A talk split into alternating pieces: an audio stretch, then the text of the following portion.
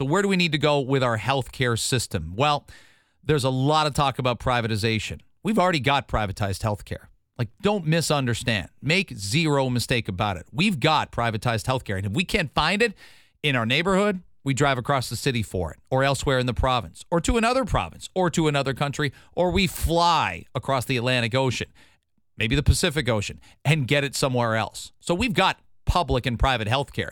We just don't have it on the records or on the books. Let's have a conversation about what needs to change about that. Natalie Mehra is uh, from the Ontario Health Coalition, and she's kind enough to spend some time joining us right now to talk about yesterday's announcement and where we're going, this province, uh, the, the provincial five point plan, and all of that. Natalie, thanks very much. It's Greg Brady. Thanks very much for coming on the show. I appreciate the time. Hi, Greg. Thanks so much for having me. Wonderful to have you. Yeah. Um, what was your what were your main takeaways, Natalie, from hearing from not just Sylvia Jones but Paul Calandra yesterday. How did how did you feel? What did you spot that uh, that was sensible? What did you what did you like? What did you not like?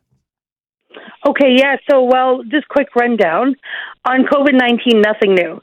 On staffing, the staffing crisis that is causing the emergency departments and ICUs and so on to close, but also there's a big staffing crisis in long term care and in home care in Ontario really there wasn't very much. I mean, it all sounds good, but they've announced thousands of staff over and over, and they haven't actually materialized. So there really wasn't anything new.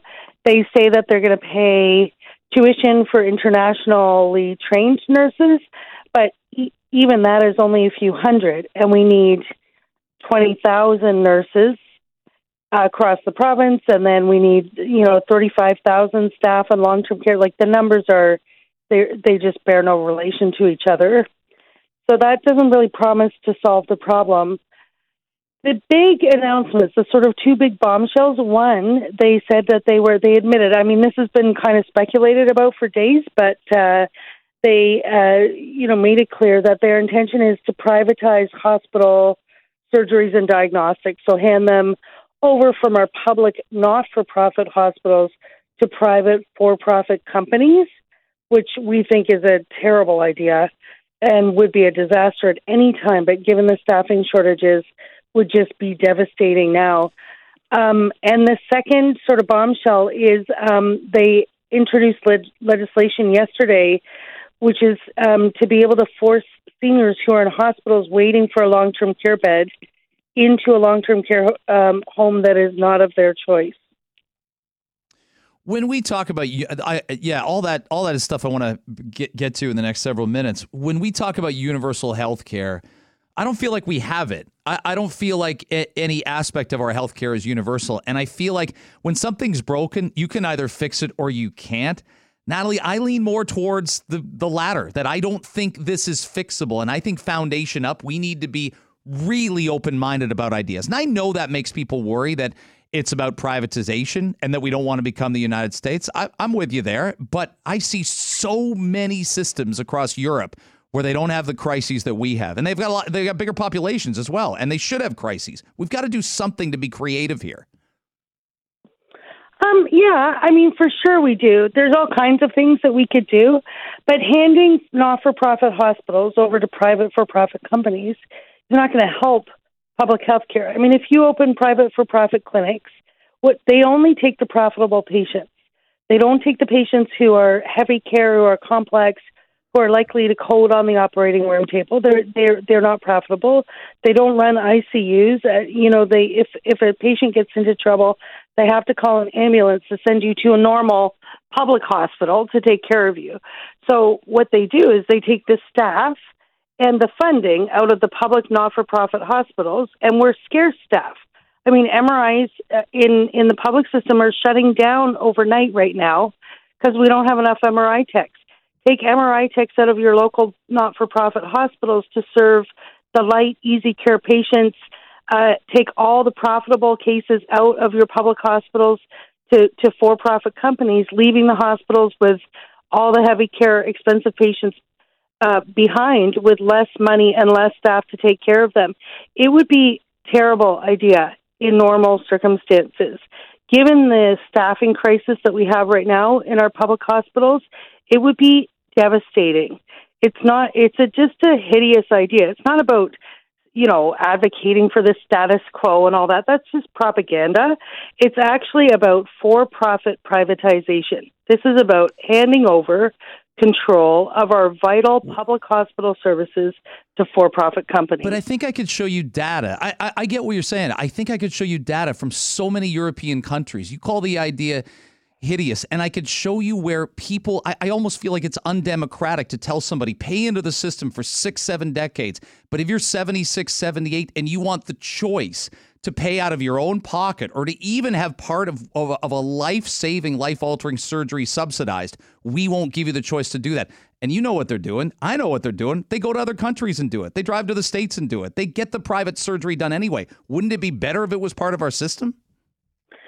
Uh, so, okay, so you're talking about not privatizing the ownership and control of the hospitals. You're talking about introducing two tier healthcare where, where people pay for their services. So if you're wealthy, you can afford to pay, and if you're not, you can't. No, well, no. There's a baseline of care and coverage, like there is in a Germany or in Italy or any Scandinavian country. That is not the United States. I lived there for ten years. That does not let people fall through the cracks. I don't want. I don't want an American system.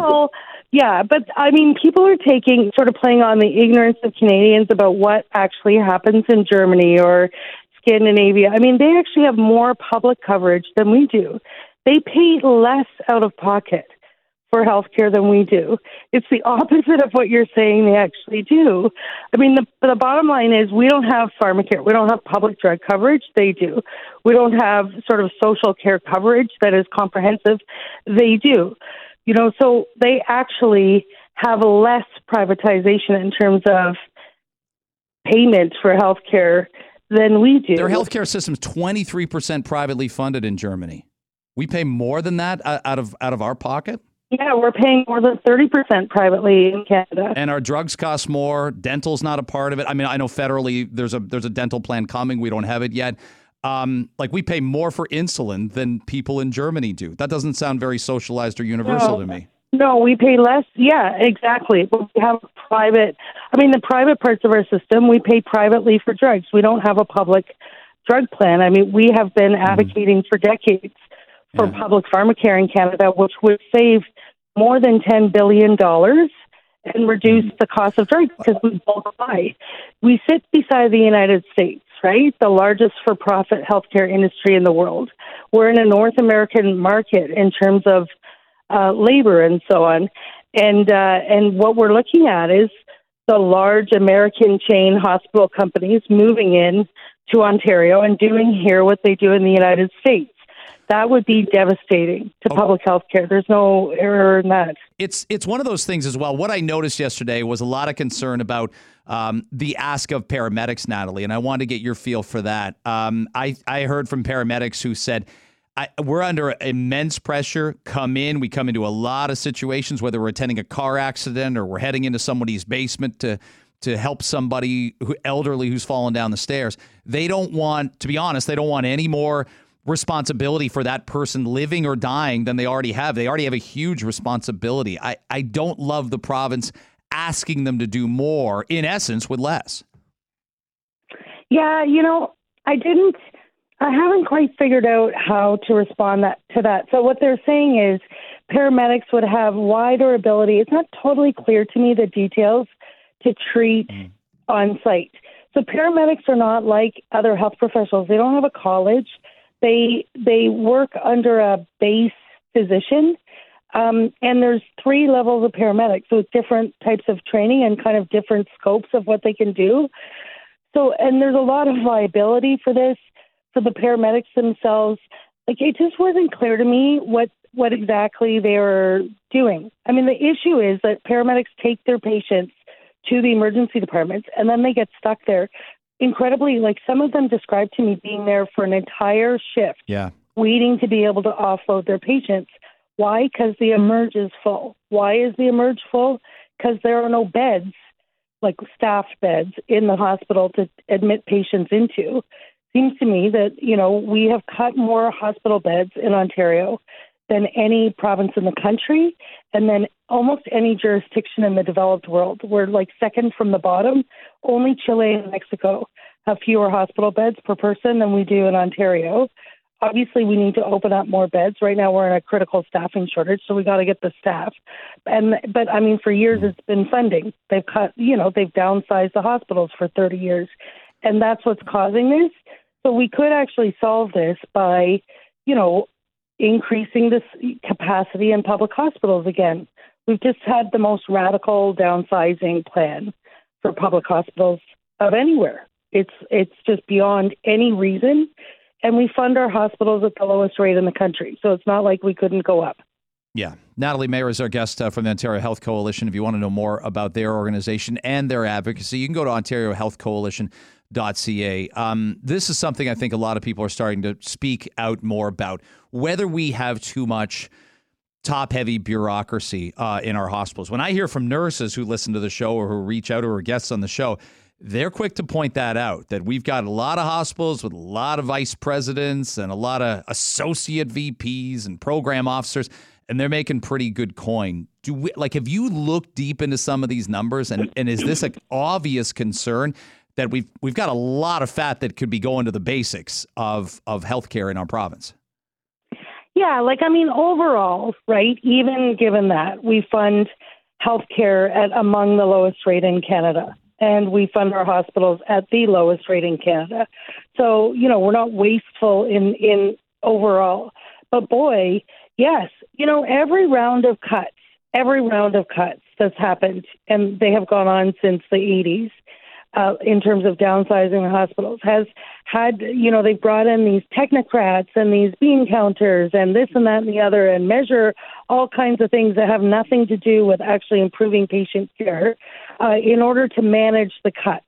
An entire industry has grown up around managing the cuts. And yes, it's you know incredibly highly paid CEOs of hospitals, but in addition, there's you know consulting companies and all kinds of technocracy, as I call it, you know that has grown up you know to manage what are supposed to be efficiencies.